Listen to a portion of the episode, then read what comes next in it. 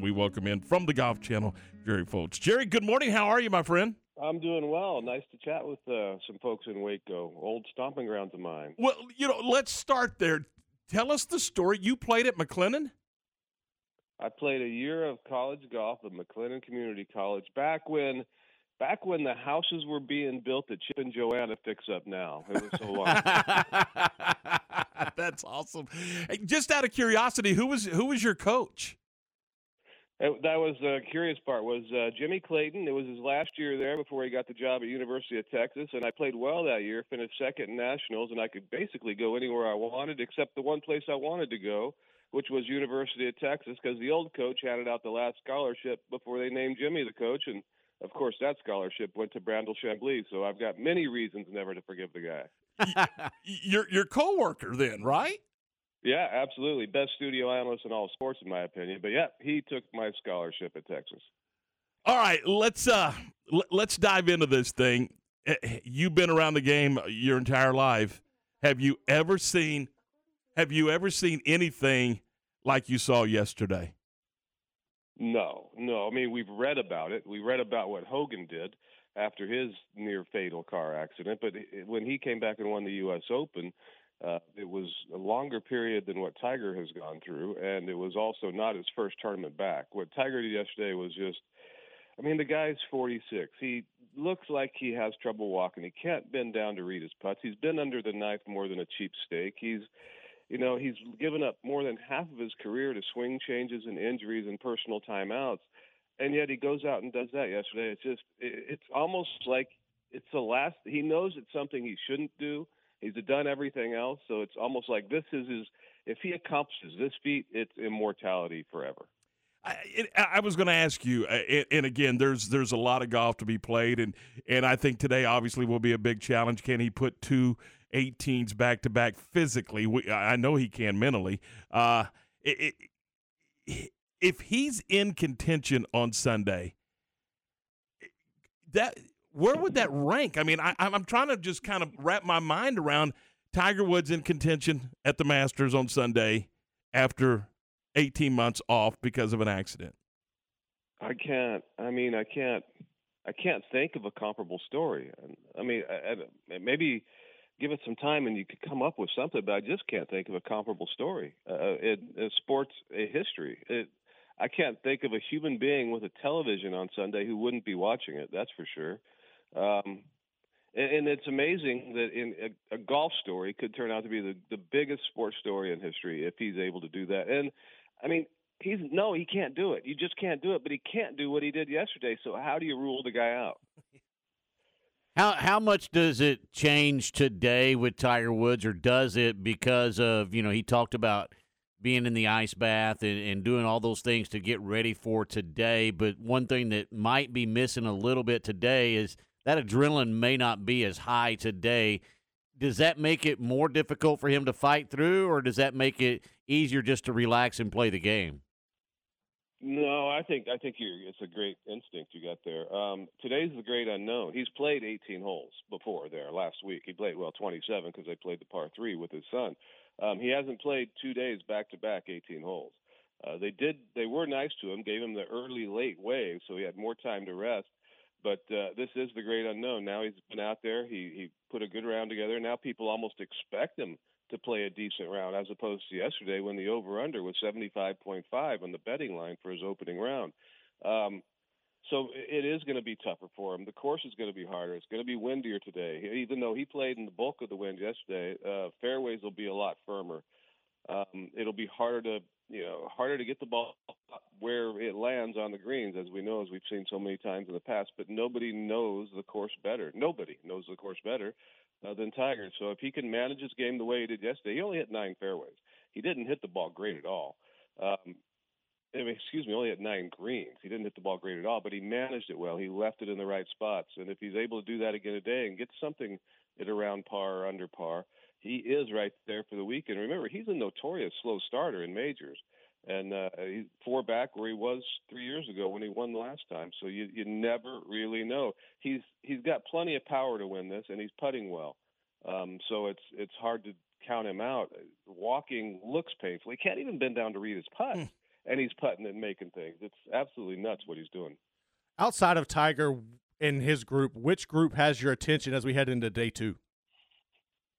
Mm, boy, I I'm looking for one of the guys who was a disappointment yesterday to come back roaring today, a Jon Rahm or a Justin Thomas, to do something special. Um, I don't think that Dustin Johnson is a surprise. He's kind of been trending this way.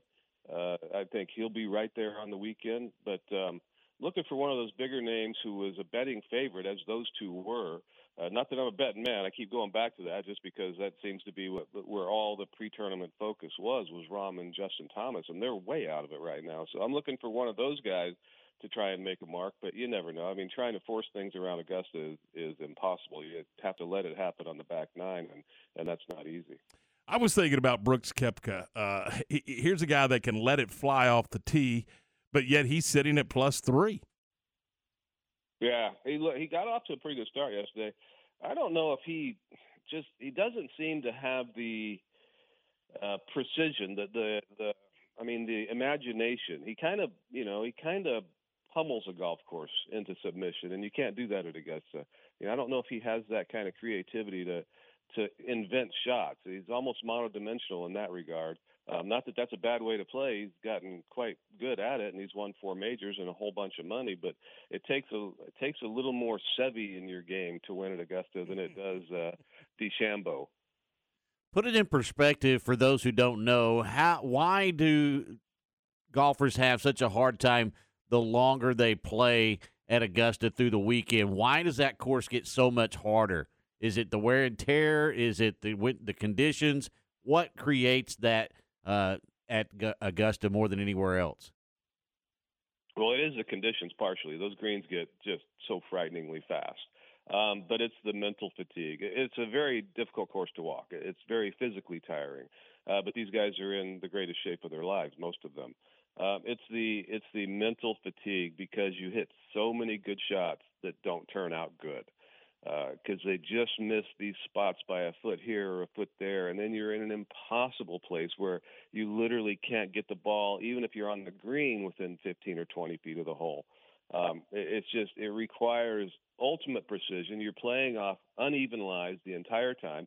You never have a flat shot. You never have a flat lie, and you can never truly feel where the wind is going. Even though there is a predominant wind above, it just swirls through the hills and the pines of Augusta.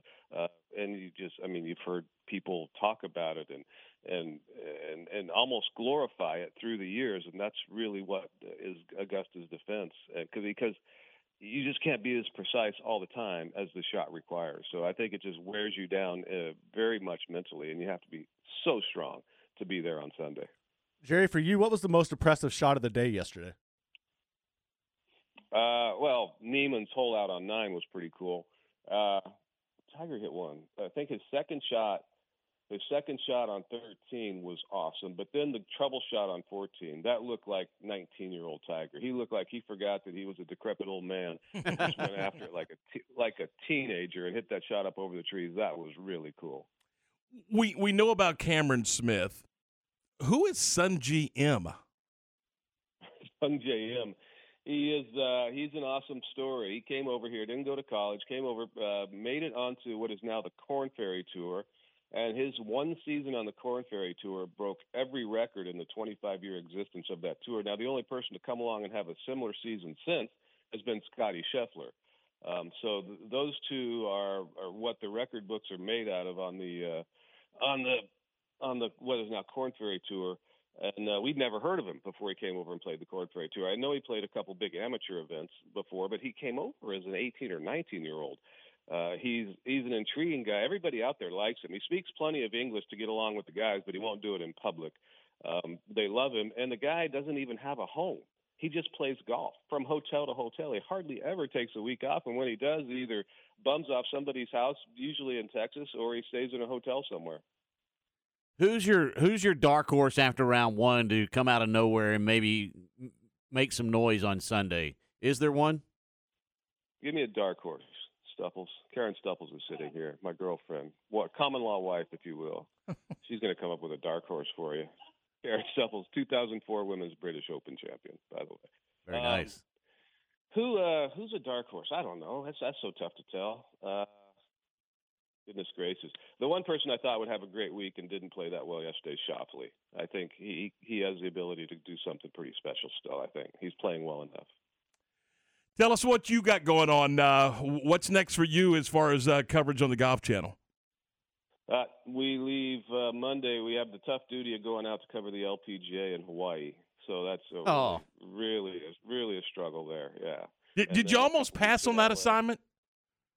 You know, yeah, it, it it's such a long flight, uh, and they do fly us comfortably when we go overseas, and that's considered overseas. It's it's just so long to be laying in that in that one chair that you lay back in. It's that's tough.